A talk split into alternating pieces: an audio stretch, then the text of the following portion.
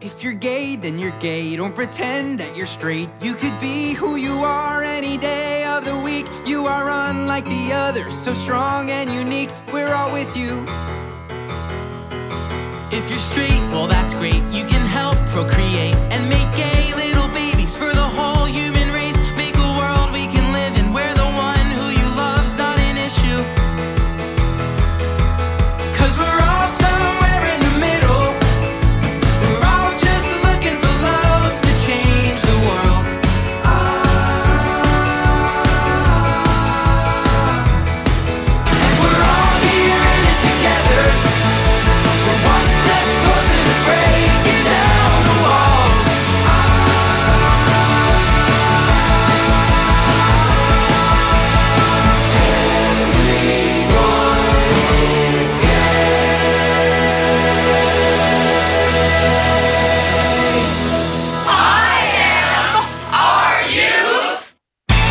Thanks for tuning in and welcome to the October 18th, 2021 edition of IMRU Radio Magazine, out front and out loud since 1974.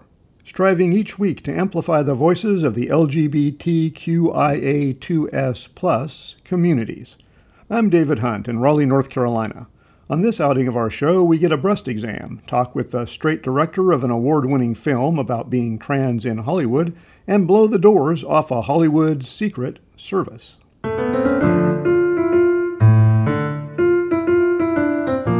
This is Abby Dees And Wenzel Jones. talking with Scotty Bowers and Matt Tyrnauer about Scotty and the secret history of Hollywood.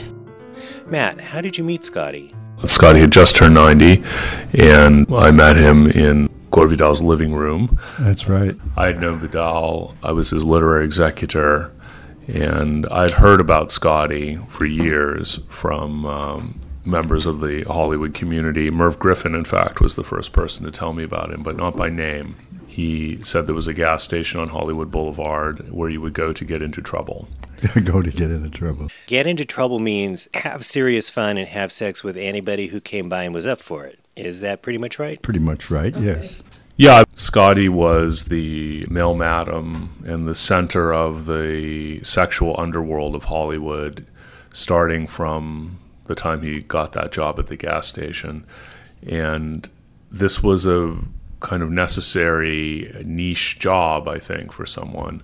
Stars really couldn't live authentic lives. They were very constricted by the studio system and morals clauses and the contracts, the Hays Code, and um, Joseph Breen, who was the uh, enforcer of that, and the studio's self policing, trying to create a white picket fence image for their product. And the stars were really confined in what they could do. And Scotty created a uh, environment where they could let loose a little bit.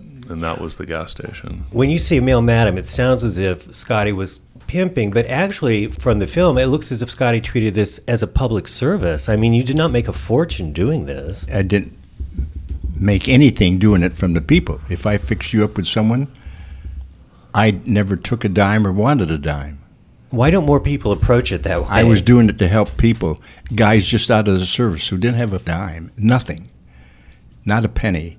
And someone would come in and say, like the looks of them, say, I'd like to take him to dinner. And my answer was, why take him to dinner? You have drinks and dinner.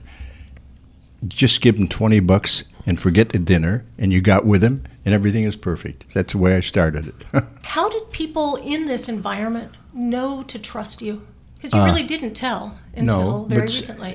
if you're around someone, like they'd be around me every day, right? Or come in every day, soon they got to be buddy buddy with you. They knew you were a foxhole buddy and everything was okay. Now, you had a few people who were angry at you.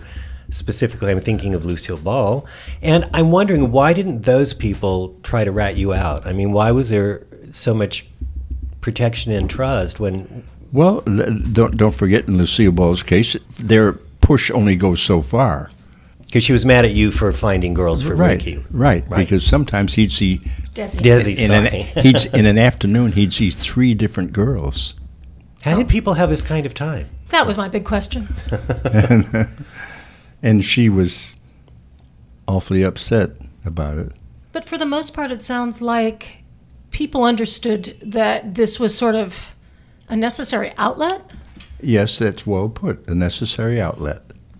So, Matt, what was it about Scotty's story that intrigued you enough to make a film? Because you would think, oh, it's all the prurient aspects, but that's not at all what the film looks like. I think Scotty supplies us with an alternate history of Hollywood. That's what I was really interested in doing. I thought his story was remarkable. I'd heard about him before he published his book and I knew about this gas station. And I had been a writer for Vanity Fair for many years, and actually had it on my list of things to explore because it seemed like it was a way to get at the hidden history of a city. And the type of films I often make are alternate histories or different looks at things that we all think we know very well. So that's how I approached the story. Uh, Scotty wrote a memoir that was published in 2012 when he was 89 called Full Service. It's a remarkable record of what was going on uh, behind the scenes and between the lines in Hollywood. I thought that was very interesting. I wanted to make a cinema verite film, though, about someone who, in his now 95th year, is one of the most vital people I know, who's certainly with it. You haven't lost the trick.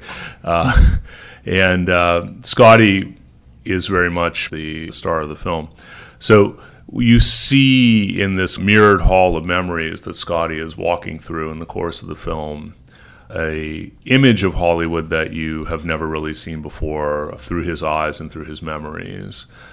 The film really centers around him it's not an archival flashback or hit parade of gossip and salaciousness. Although there's some good stuff. Yes, definitely. It's a human story, but I think it's got enough gossip to satisfy anyone that might want to know a lot. Well, you talk about the alternative history, and I'd like to ask you both, actually, from your positions. You know, your wife, Scotty Lois, yes. in the film makes a comment that people were angry with you for talking because, as she said, you took away their dream. And I'm wondering, what do you think the dream was versus what was the truth? And I'd actually like both of you to answer that if you wouldn't mind. True. People have dreams of people, and uh, a lot of those dreams put them up on a pedestal where they don't do a thing. They don't do anyone or anybody or anything where basically when it comes to reality, people are still people. Mm. You follow? Some people take someone because they become a well-known actor or something, and really do put them on a pedestal, like they never do one thing. Everything is right and wonderful that they do. Nothing out of the ordinary. Matt, I think that's very well put. It's surprising to me how persistent the dream factories images are. I mean, this was something that happened 70, 80 years ago, the golden age of Hollywood, that was intent on creating straight washed uh-huh. images of people that were iconic and were brilliant in these extraordinary movies that have stood the test of time in many cases. I'm talking about Cary Grant, Katharine Hepburn, Spencer Tracy, Rock Hudson the list goes on for the people that Scotty knew and consorted with and had sexual relationships with. But these people had lives off screen. Now, they're public figures and they turn out to be immortal icons of a particular time. And uh, that image has lasted. But why shouldn't we know the full biography of someone who's an essential figure in the culture? Cary Grant is going to be iconic for many years to come. I don't want to know a straight wash biography of Cary Grant. I'd like to have the additional information, if I'm going to care enough to know about Cary Grant's biography, of really who the person was in full. And Scotty provides that information as a primary source that uh, almost everyone else has left out of their uh, personal accounts, or at least everyone who survived to tell the tale has left out. This is Wenzel Jones and Abby Dees in Hollywood. We're talking to Scotty Bowers and Matt Tyrnauer about the documentary Scotty and the Secret History of Hollywood. But in a way, isn't somebody like Cary Grant a complete fiction? I mean, even Cary Grant wanted to be Cary Grant. That's his famous line. Yes. Yeah But that doesn't matter. Cary Grant was a person, originally Archibald Leach, who became Right. Cary Grant, Right. who made 100 plus movies and is probably the most famous leading man of his generation. There have been many biographies written about Cary Grant. Scotty provides additional information about who Cary Grant was as a person behind the facade of Cary Grant that I think is very valuable to know. I've met many gay men who are of an older generation who are incredibly moved and identify with Scotty and his story a lot because they, as they've explained to me, uh, worshipped Cary Grant and thought to themselves or dreamt to themselves as uh, little boys or young men who were had same-sex orientations. Oh, if only Cary Grant were for me, but I can't have Cary Grant because he's only interested in women. Well, they're very intrigued and fascinated, and I think in a way relieved by hearing that Cary Grant had uh, different facets to his personality and sexuality than the press office of MGM wanted them to believe. Now, Scotty, because your life and career were such an open secret, Yeah. were you hounded by tabloids because you were the person who actually had the dirt on everybody? No, because I didn't let anyone know that I had anything on anyone because I never said anything. So even though people would guess that I did, in reality, I did not. Because I did not until, well, when I wrote the book, when the people who were all friends, when they were dead, and let me tell you, when you're dead, you're dead, period, regardless of what somebody thinks. I've seen too many guys get killed. There were great risks at the time. It wasn't just the public finding out you were gay. Uh, there were lots of hazards. There were morals clauses in the contract that would assure you would be fired. There was a vice squad that was part of the Los Angeles Police Department that was like a sexual Gestapo that Re- went around. they were red hot after World War II, the Vice Squad. Were they red hot after you? Red hot. They were red hot for years because it was a business. Money was made. So did people pay them off to keep them quiet? Well, uh, Harry Weiss was uh, number one attorney. What Har- Harry took me down to show me what and how he did it. When Harry would have a party at his beautiful home in Beverly Hills, he would have judges and their wives there. So when he had a trial, he would put it before a judge he knew. Then he would take his boys, give them money to go pay the arresting officers off out in the hallway, and they would disappear. And the judge would say, Where are the arresting officers? Oh, they had more important things to do. Case dismissed. He would dismiss 10 cases an hour in an hour that way by paying off the guys with cash, of course. And that's just the way he operated. Was the McCarthy spirit also playing into this? Were you aware of the McCarthy hearings and investigations going on with your friends and clients? Well, yeah, I mean, naturally, you heard about it at the time. I paid no attention to it, but certainly did hear about it. But ironically, J. Edgar Hoover, who was a huge supporter of McCarthy's and vice versa, was a client of Scotty's. So this actually shows you the hypocrisy and lies that uh, really were the foundation of this whole corrupt and oppressive system. At the same time, Hoover, who was probably a closet homosexual, was assuring that gay people were persecuted, arrested, and had their lives ruined. He was living a secret life and encountered Scotty in La Jolla, and you can fill in the story. and he liked there. to dress up in women's clothes. And my friend, the doctor in La Jolla, that he would come to him. And of course, he always had a young, tall, nice looking FBI agent with him who was straight, you know. And uh, the four of us would be at dinner, and my friend, the doctor there, would be in women's clothes, and J. Edgar Hoover would be in women's clothes, and the FBI, the big FBI guy, and I'd be the two guys there. Can you say Mike Pence? My friend. Anyway, people ask me about corroboration and they don't believe Scotty and there's I call them the doubters there's a whole tribe of people that really push back against this and people who want a kind of straight washed history I call them the pearl clutchers the pro. but so much corroboration has come up over the course of making this film in the case of Hoover I was interviewing a U.S. attorney whose parents vacationed in La Jolla in the 1950s. I didn't tell him I was doing anything with Scotty. I didn't mention Scotty Bowers at all. And apropos of nothing, he said, Oh, well, you know, my parents used to hang out in La Jolla in the 50s and they used to run into Hoover there all the time when he was there with his lovers. Yeah, isn't it? so this is a U.S. attorney telling me something his very straight laced Republican New Jersey parents told him, which confirms at the time and place Hoover's presence in La Jolla, which is where Scotty places him. So many things like that have come up in ancillary interviews I've done as supporting evidence. I will share just a very minor version of that. I was watching the film with my mother, and we got to the park about the uh, Duke and Duchess of Windsor. yeah.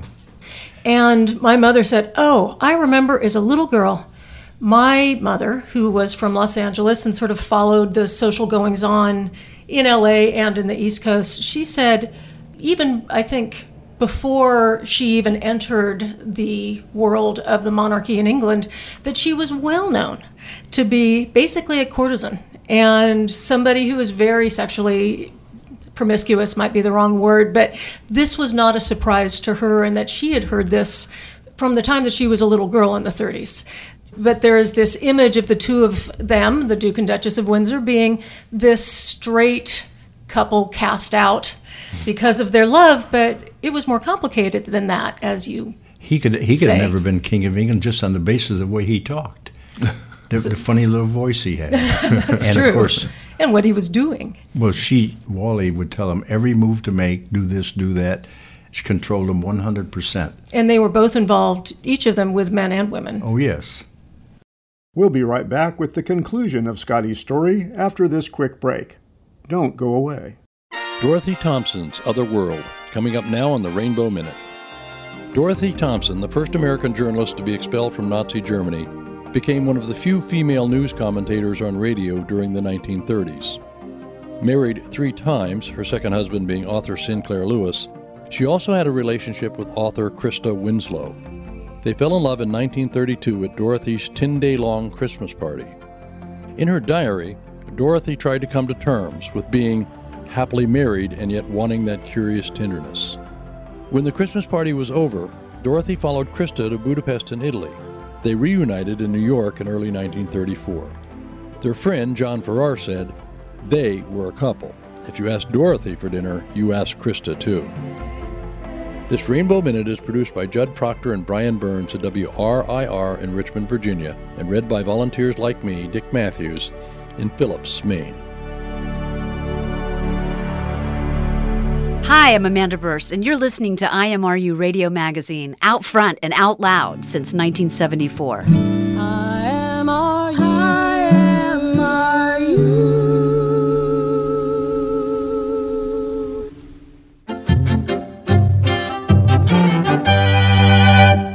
Welcome back. I'm David Hunt, and you're listening to IMRU Radio Magazine. Now, back to Scotty and Matt.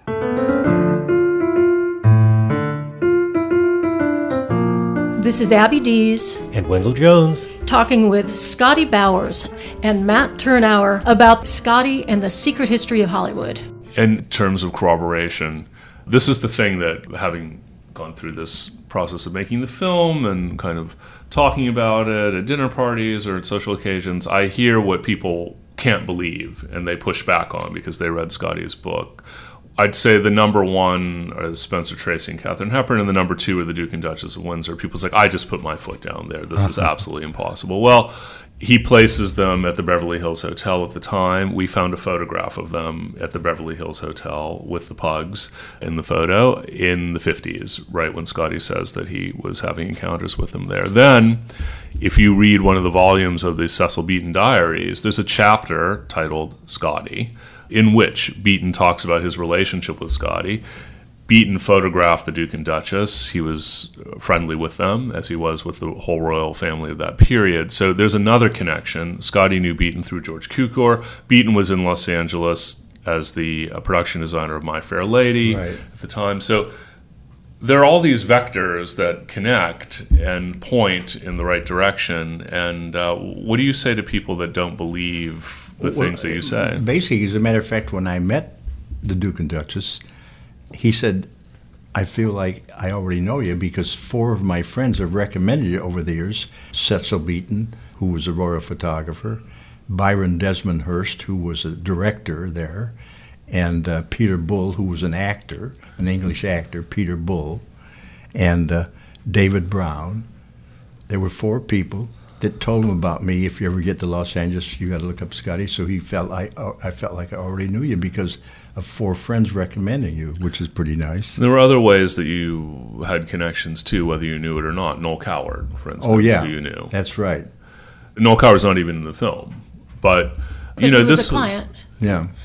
this was cafe society basically on one level there was hollywood then there was intersection with cafe society the duke and duchess were certainly in that cecil beaton all these people crossed over we have to remember is it was a very small world hollywood was a very small town and the gay community was even smaller and the secret had to be kept.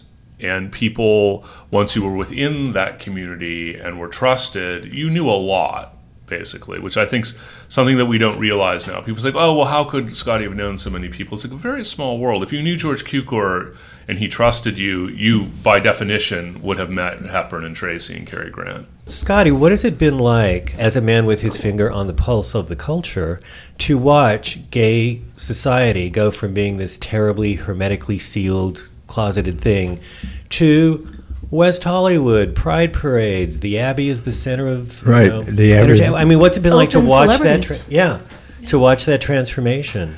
Well, I know, but uh, it, it should always be that way. I mean, regardless of what someone digs or what their bid is, everybody should be buddy buddy. You know.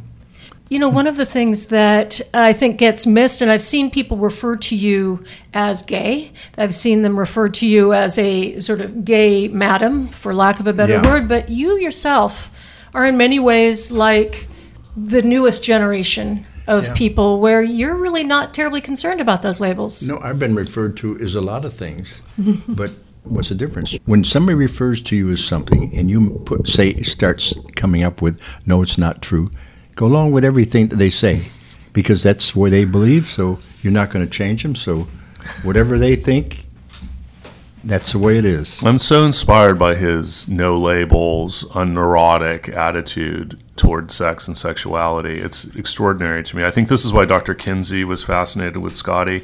He was very much active in a time where sexuality and identity was very siloed. It had become more siloed, even. If you read the scholarship on this, there are wonderful books. There's one called The Invention of Heterosexuality. Basically, the church and the medical community all kind of like herded people into these definitional categories. And we were really saddled with this in the middle of the last century. And as the middle class became more and more prominent in the country, these definitions became more and more prominent. Scotty just dispensed with this in life and never was concerned with it. It's very avant garde, and you're right. It's very ahead of its time in terms of what younger people seem to be embracing today. This sort of attitude that has nothing to do with the received wisdom that we were all um, freighted with. But Scotty, you seem to somehow escape the whole being worried about what people thought of you and um, right, because people that go through life wondering what people think about them and how they feel about them, you can foul yourself up completely trying to please someone else. You can please someone else by being yourself too. This is Wenzel Jones and Abby Dees in Hollywood. We're talking to Scotty Bowers and Matt Tyrnauer about the documentary Scotty and the Secret History of Hollywood. I have to ask Scotty, have you ever said no to anything? No, That's a really good question. You're the first one ever to ask that. I, I, I've asked him that a hundred different ways, Yeah. and uh, things get uh, pretty woolly when you get him going in a one-hour tear through the mirrored hall of memories. I would like to come back to uh, Dr. Kinsey because I think that's fascinating, but I think this brings up that might be getting a little bit lost in all the talk about the famous people that we know. Yeah. That you were providing sexual services as a boy and a teenager, and in, at one point for a number of Catholic priests. Right. And what struck me about that is that the way you describe it is that it was a completely consensual exchange from your point of view. Do you still feel that way? Well, you'd say I feel that way, yes. I mean, if I appear to feel that way, then I must feel that way. It looks like you do. Yeah. And looking at all of the stuff that's happening right now with the Catholic Church and the priests, from your perspective, how do you see that? What, well, what do you think? Uh, I always knew that most priests were gay. Uh, they wouldn't have gone into that if they weren't, basically. and uh, as I said, when we moved to Chicago, I remember we moved on Oakwood Boulevard, and uh, we had a car with a little trailer, my mother, sister, and brother, and I, and we were unloading. The priest came across and introduced himself. I go over and stay all night with that night. Uh, that's first night I'm overstaying all night with him. but how do you? I don't even know how to ask this. What? Uh, how? This is such a painful thing for so many people, but it wasn't a source of pain for you. Ne- never. How could it be a source of pain? I don't know. I've asked him many times about this as well, and I'm sure this is controversial. I'm sure it was controversial in his book, and it may be in the movie. Scotty feels that uh, this was okay for him, yeah. and that's his opinion. He's been asked and answered that uh, many times in my presence, and it happens in the movie, I think, three times. I, I quiz him on it. Um, it's very difficult for people to hear something like that, but in the course of the film, I wanted to show Scotty for who he is and what he believes. And this is, uh, I don't believe you believe that this is the right thing for everybody, but you believe that it was yeah. the right thing for you. Well, I think I think everyone should have their, but some people are too rigid, too square mm-hmm. in what they do. I can't do this. I can't do that. If this life is bad, the next life will be better. So many people do without in this life thinking there's going to be another life, and because they did without in this life, they did nothing. That they control the next one, which is, hey, have fun as you go because you only got one life to live. I think that's an interesting message. You know, people ask me what I've learned from Scotty. I'm kind of like a bit of an opposite from him. I'm a cautious person, and I've kind of had all these fear based reactions to sex and sexuality that are probably much more common among people of my generation. I think Scotty really is the outlier. He showed me that often you curse the chance that was wasted, which is a Cole Porter lyric. Cole Porter also having been a friend of yours. And uh, of course, we're talking about consensuality here as well. And I think in um, your uh, career as a male madam, everything was consensual. And I've interviewed many people who were present at that time and attest to that. That uh, this was a, a, happy period of um, really um, kind of kind of incredible sexual halcyon period uh, that Scotty uh, helped create for a lot of people that were in need. So few of us will ever get to leave a legacy, but you clearly are going to. What would you like it to be? What, how would you like people to speak of you 50 years from now? Whatever way they want to do. That's the best way to do it. I mean, most people can't speak badly of me, but uh, people do speak different. So rather than try to rearrange it, whatever they want to say, perfect. or do. I know that we only have a minute, but very briefly, uh, could you just say what you did for Dr. Kinsey? Because his research was groundbreaking. And you were very key to a lot of that research. Well, yeah, because when I first met Dr. Kinsey, he said his best interviews are people in prison. I said, sure, because the goddamn warden lets them off all day and puts them in library to talk to you. They're going to bullshit you all day long. Obviously, that's not a great deal. He thought it was. And I convinced him and got him to where to, to know the, the, reason why they did it. You know, prisons are the best interviews. Certainly they are because they get time off. And Matt, we have to ask every filmmaker, what do you want people to take away from this? I think Scotty really teaches us a lot.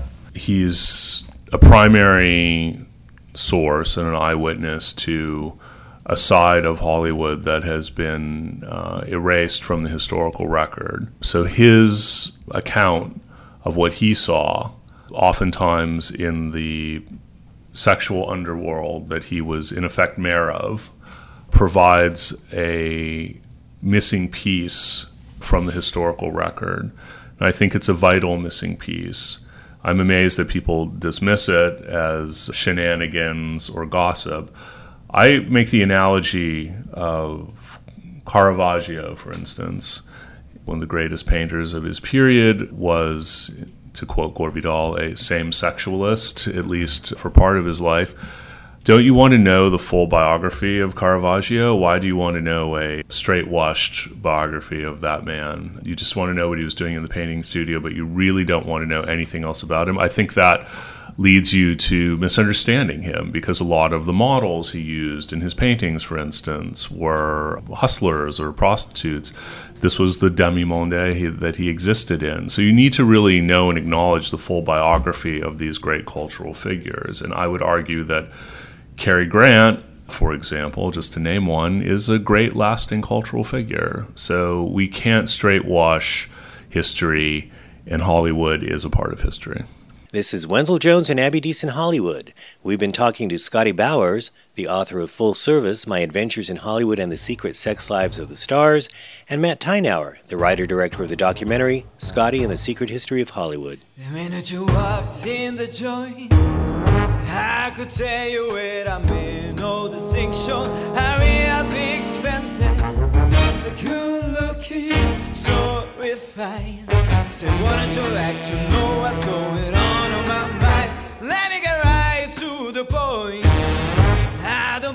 coat for every man I see.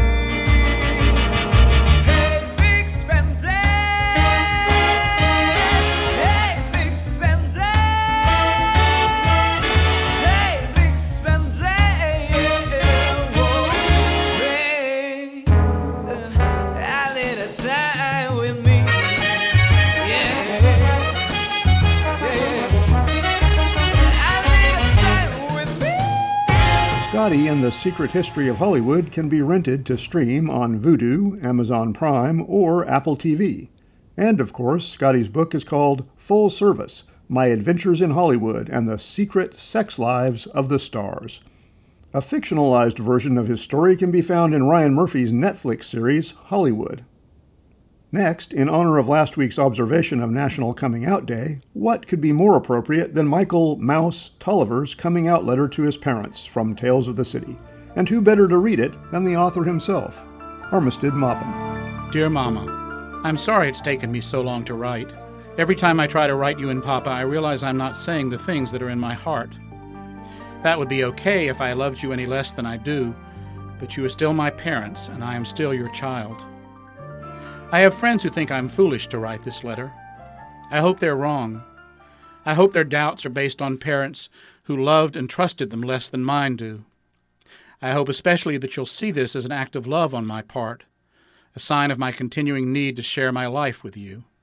I wouldn't have written, I guess, if you hadn't told me about your involvement in the Save Our Children campaign. That, more than anything, made it clear that my responsibility was to tell you the truth that your own child is homosexual, and that I never needed saving from anything except the cruel and ignorant piety of people like Anita Bryant. I'm sorry, Mama. Not for what I am, but for how you must feel at this moment. I know what that feeling is, for I felt it for most of my life revulsion, shame, disbelief, rejection through fear of something I knew even as a child was as basic to my nature as the color of my eyes. No, Mama, I wasn't recruited. No seasonal homosexual ever served as my mentor. But you know what? I wish someone had. I wish someone older than me and wiser than the people in Orlando had taken me aside and said, You're all right, kid. You can grow up to be a doctor or a teacher just like anyone else. You're not crazy or sick or evil. You can succeed and be happy and find peace with friends, all kinds of friends who don't give a damn who you go to bed with. Most of all, though, you can love and be loved without hating yourself for it. But no one ever said that to me, Mama. I had to find it out on my own with the help of the city that has become my home. I know this may be hard for you to believe, but San Francisco is full of men and women, both straight and gay, who don't consider sexuality in measuring the worth of another human being. These aren't radicals or weirdos, Mama. They are shop clerks and bankers and little old ladies and people who nod and smile to you when you meet them on the bus.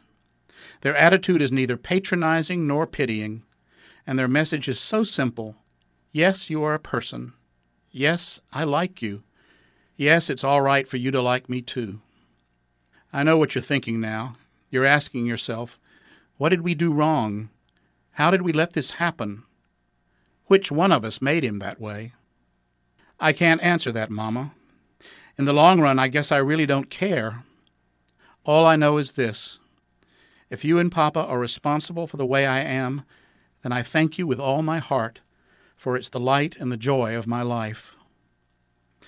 I know I can't tell you what it is to be gay, but I can tell you what it's not. It's not hiding behind words, Mama, like family and decency and Christianity. It's not fearing your body or the pleasures that God made for it. It's not judging your neighbor except when he's crass or unkind. Being gay has taught me tolerance, compassion, and humility. It has shown me the limitless possibilities of living. It has given me people whose passion and kindness and sensitivity have provided a constant source of strength. It has brought me into the family of man, Mama, and I like it here. I like it. There's not much else I can tell you except that I'm the same Michael you've always known. You just know me better now. I have never consciously done anything to hurt you. I never will. Please don't feel you have to answer this right away. It's enough for me to know that I no longer have to lie to the people who taught me to value the truth. Mary Ann sends her love. Everything is fine at 28 Barbary Lane. Your loving son, Michael. Mouse's coming out letter was based on Armistead Maupin's own coming out letter to his parents in Orlando, and it never fails to move me. Don't go away, we'll be right back with more after this quick break. Dorothy Thompson, American journalist and radio commentator, coming up now on the Rainbow Minute. Graduating from Syracuse University in 1914, Dorothy Thompson began writing. Then, in 1919, she left for Europe and started interviewing socially relevant people. As a reporter for the Jewish Correspondence Bureau, she secured interviews with many world leaders, as well as with Sigmund Freud. Eventually, Thompson interviewed Adolf Hitler, which helped shape her anti Nazi views. After she published her book, I Saw Hitler, the Nazi government became infuriated and deported her in 1934. Once in New York, Thompson began writing a regularly syndicated column for the New York Herald Tribune. It was called On the Record, and it brought Thompson fame. This Rainbow Minute is produced by Judd Proctor and Brian Burns at WRIR in Richmond, Virginia, and read by volunteers like me, Dick Matthews, in Phillips, Maine. Hi, I'm Chaz Bono, and you're listening to IMRU Radio Magazine, out loud and proud since 1974.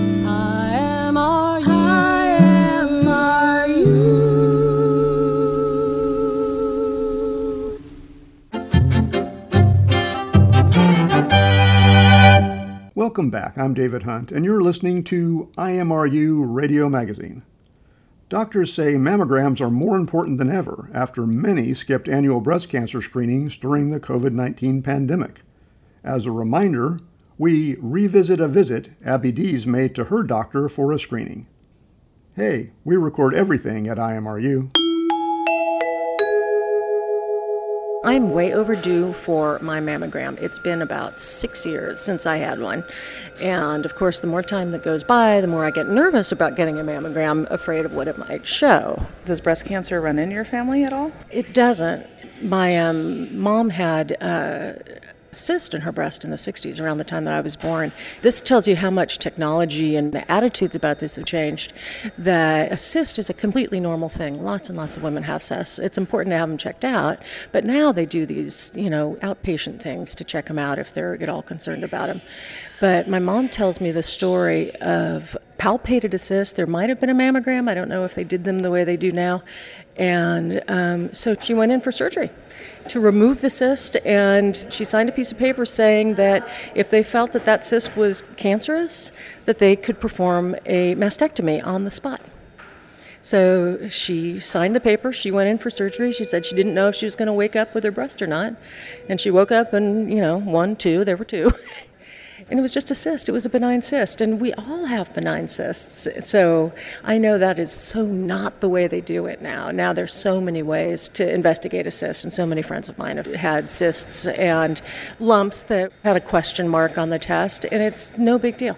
Yeah, I'm 42, so I'm due, and I haven't had one yet. So I'm kind of excited to see this experience with you to kind of know what I'm in for. To see it first before I actually have to do it. Wow, I didn't know that. I just assumed you'd had them before. Oh, yeah. It's easy. I think it's a non event. There's always a little bit of nervousness when you get a test for something because then you're committed to finding out what the answer is. And I'd rather know now.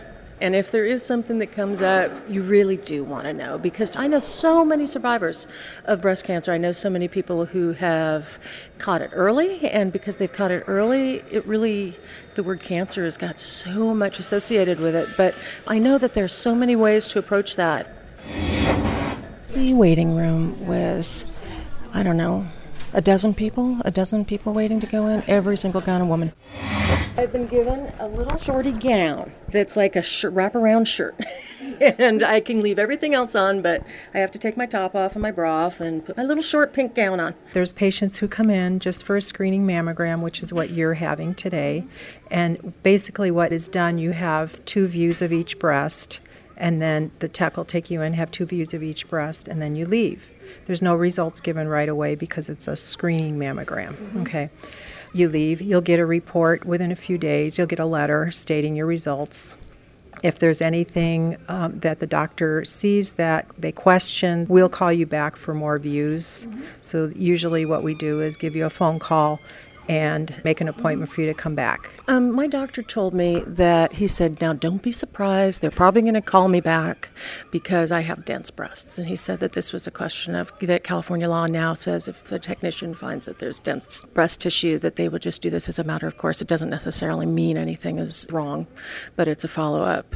It's true to an extent, but we've always done that. Yeah. I mean, it's always been the case where women who have dense breasts, mm-hmm. it's harder to visualize something inside the breast because of all of the white matter. Mm-hmm. Patients with, quote, fatty, mm-hmm. unquote, breasts, not cystic, oh, not just cystic. fatty. Uh-huh. Fatty breasts are great breasts to do mammograms on uh. because they show up as black. Uh-huh. And then when there's something growing which is white, it's mm-hmm. very obvious. Okay. When you have dense breasts, you have naturally all this white tissue mm-hmm. interspersed mm-hmm. because it's dense. Mm-hmm. So those are the types of breasts that it's more difficult to diagnose a cancer. You were here last with us in 2007. Have you had a mammogram no. in between that time? Okay. No. And are you having any problems today no. with your breast? Wonderful. And any family history of breast or ovarian cancer? No family history of breast cancer, cystic breasts, yeah. Alrighty. Yeah. And have you had any surgeries on your breasts no. ever? Okay. Have you ever had a breast screening ultrasound where they just did an ultrasound screening for no problems? They just kind of went over your breast. No, okay, no. Great. If you have any questions for me, what I'm going to do right now, same as before, we're going to take four to six pictures. Okay. The doctor will read the films later, and if they do need you back for anything, we will call you back. It just looks like kind of a big printer or something. It's, it's, yeah. it's just a sort of little table surface, and presumably the top comes down, and with my breast in the middle of this it. This is called a Bucky. This is where the detector and all that is. So you lay your breast and, on that. And the x rays come out from up here mm-hmm. and go to the detector, and your breast is right here, and this is the paddle we use to compress your breast. Looks simple enough. Yes, very important to compress the breast because basically you want to compress the tissue out as much as possible mm-hmm. to avoid superimposition that you may get called back for. Mm-hmm. Okay. What do you do with a woman who's fairly small breasted? Um, we use a smaller paddle and mm-hmm. we do a lot of pulling and pushing. but we can do it. But it really can be done. Yeah. I mean, sometimes if they're super, super small, it, it's a little more challenging. But you get it. But we get it. Yeah. Um, my mother in law never gets a mammogram because she's worried about radiation. Radiation is very low dose. Mm-hmm. Um, you get, when you take a chest x ray, this is probably an eighth of a chest x ray. Really? Pretty close to that, mm-hmm. yeah. You can go ahead now and stand right here and open up your gown, my dear. All right. I'm going to start with your left breast. I am putting my breast against this machine. I want you to turn your feet facing the machine and turn your head towards me so you're looking this way. Perfect. What I'm going to do is going to feel a little high, but don't worry about that. Angela, feel free to comment on the things you see. What I'm doing now, I'm pulling you in just to get as much breast tissue on there as I can. Okay. okay? So far, so I'm good. I'm going to go real slow. Don't worry. We're going to compress your breast. I'm basically leaning against this machine, and she's just sort of moving the table and the little plastic piece on top of it, kind of to create a, well, a boob sandwich. a little bit more. Okay, you all right? Yeah, it's not yet boob panini.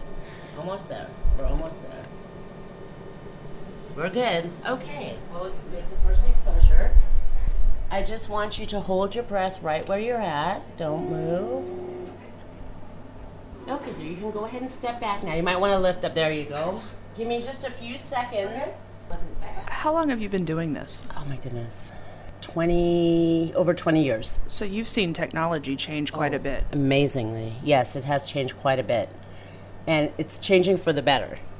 Yeah, we're Good. doing digital now, where before they used to do film screen. The last four years we've been doing digital, and it's clearer. You can see through dense tissue better, mm-hmm. And um, the images you don't need any film. You don't need to develop anymore. It goes straight to the computer, straight to the doctor. I tell you, they look perky Yeah, in X-ray version. Yeah, it's just sort of swirly and gray.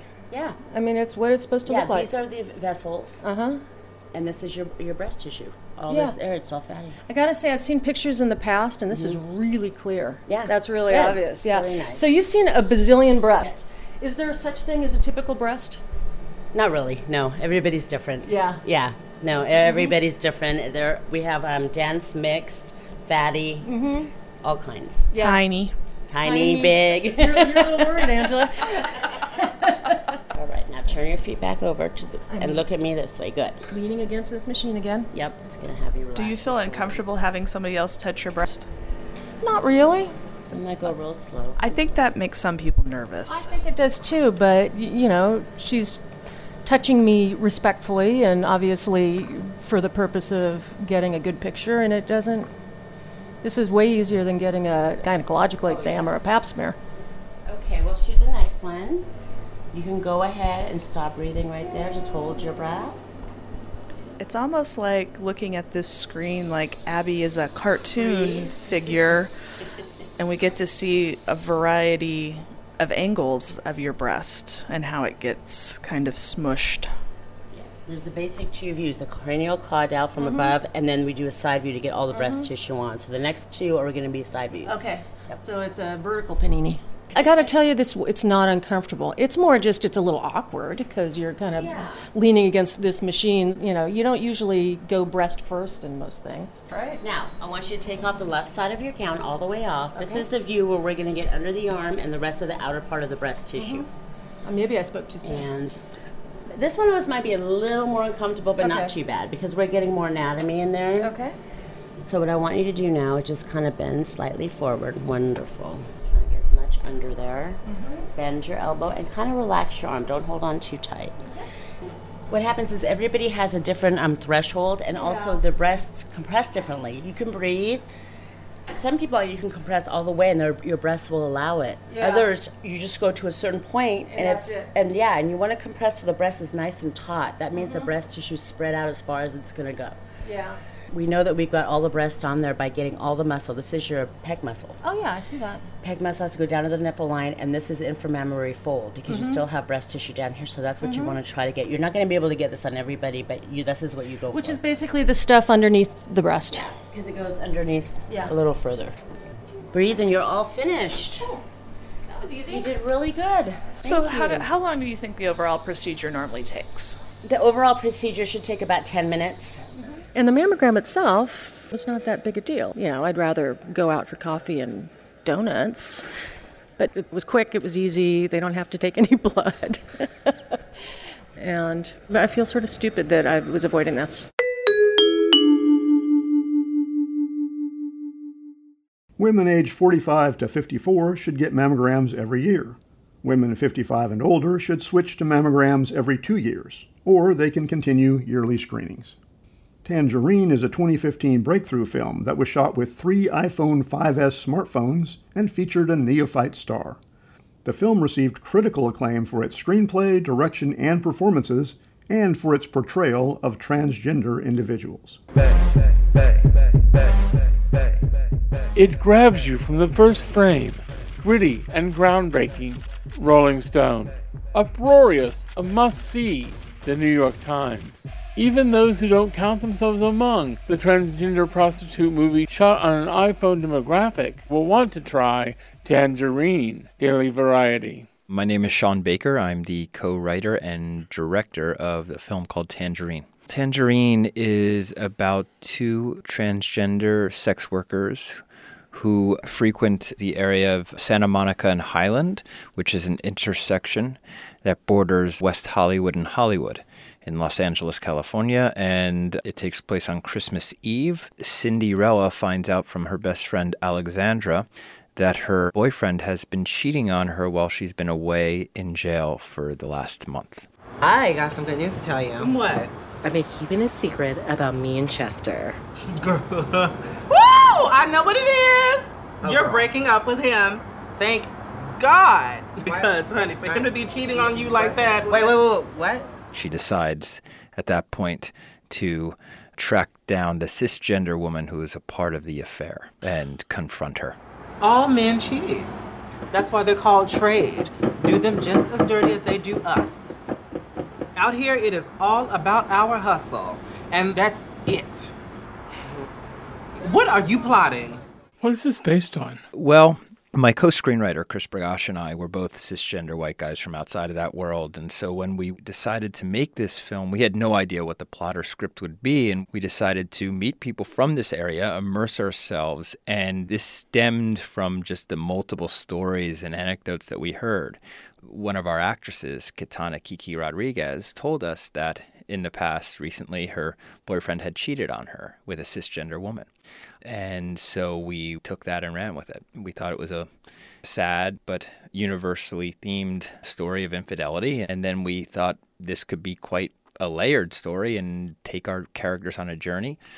That's where the A plot comes from. The B plot and all the other details really came from what we observed, what we heard, and really the feedback that we got from women in the area who told us how they wanted to be represented on screen and what stories they wanted to told on screen. So you found the actresses first? Yeah, these are the sort of movies I make that are usually about worlds I'm not a part of. So what happens is that I have to spend a tremendous amount of time in the research process. But what I do is that I blend stages of filmmaking. So while I'm looking for the script, I'm also keeping my eyes open for possible lead actors. And in this case, we found Mya. Mya introduced us to Kiki. And immediately when I saw the two together, I thought, okay, well, now we're going to have to write a screenplay with two lead characters for these two women to play. Where did you find Mya? Chris and I initially hit the streets, just introducing ourselves to people on the streets, and we weren't getting very far because we were looked at as either police or tricks ourselves. And so we couldn't really find anybody to share that enthusiasm with us and want to be a part of this project. And then we expanded our search and we went over to this LGBT center, which is a block away from Santa Monica and Highland. And there's a courtyard there. And we saw Mya sitting there with some friends. And the first thing I thought was, that's the one. We have to speak with her. Her physicality drew us in, but also her aura. She was commanding the conversation that she was a part of at that moment. And she had a strong personality, even from 30 feet away. So we approached her. She said, I'm an aspiring entertainer. Here's my information. Next thing you know, we're hanging out regularly and conversing. What was her background? She came from Houston, Texas. She came to Los Angeles before her transition. And she's an aspiring entertainer focusing mostly on singing. So when I told her about this project, she, of course, wanted to participate, but she said, Will I be able to sing in the project? And that's basically why we wrote that scene in which she sings at the club.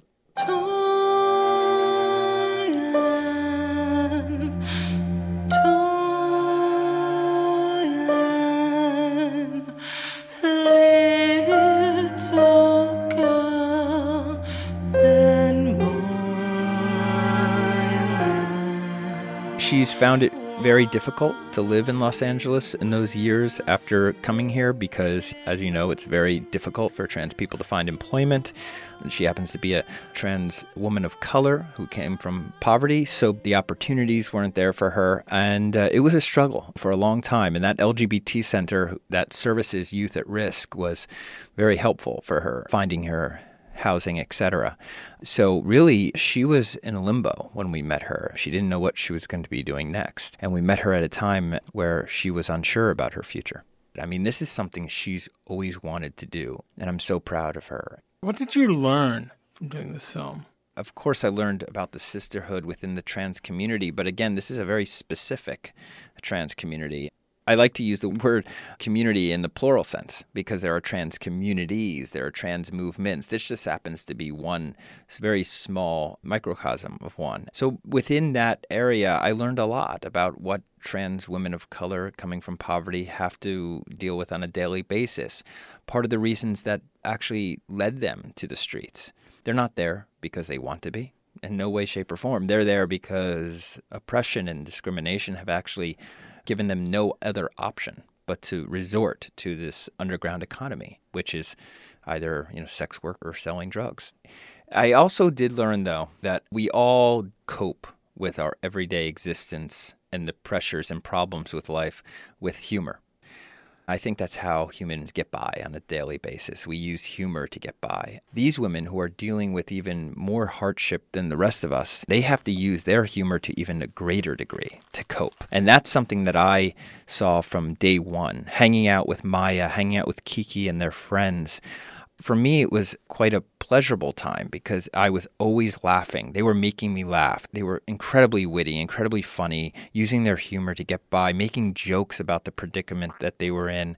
And then at night, I would get home and I would think about everything and I would think about the sad state of affairs that their existence is a part of. And it struck me as something that was like uh, during the day I was laughing and at night I was crying. And I wanted to infuse that into the movie. I wanted to actually have that balance of emotion and of tone in the film because that's how I was feeling on a daily basis while doing this research. This has been a conversation with filmmaker Sean Baker.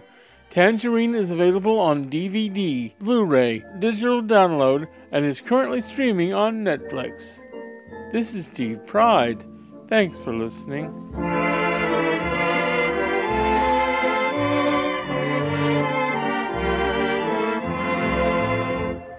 Tangerine can be streamed free on the Tubi app. Okay, that's it for tonight. I'm David Hunt. Our thanks to IMRU's executive producer Steve Pride and Rainbow Minute producers Judd Proctor and Brian Burns. Please follow us on Facebook at IMRU Radio. And if you're interested in volunteering with IMRU in any capacity, email public at prideonscreen.com. And a reminder, we're a global podcast as well as a show broadcast by KPFK Los Angeles and you can always hear our weekly show posted to kpfk.org. Also, catch us at iTunes, Spotify, Breaker, Anchor.fm, Castbox, and Pocket Casts. I'm David Hunt. My blog, which includes rare audio from the early years of IMRU, can be found at tellmedavid.com. So long, and thanks for listening. My mama told me when I was young we are all born superstars. She rolled my hair, put my lipstick on in the glass of her boudoir. There's nothing wrong with loving who you are, cause he made you perfect, babe. So hold your head up and you'll go far. Listen to me when I say I'm beautiful in my way, cause God makes no mistakes. I'm on the right track, baby. I was born this way. Don't hide yourself in regret, just love yourself and you said, I'm on the right track, baby. I was born this way, and I was born this way. So I was born this way, I'm on the right track, baby. I was born this way, and I was born this way, and I was born this way. I'm on the right track, baby. I was born this way.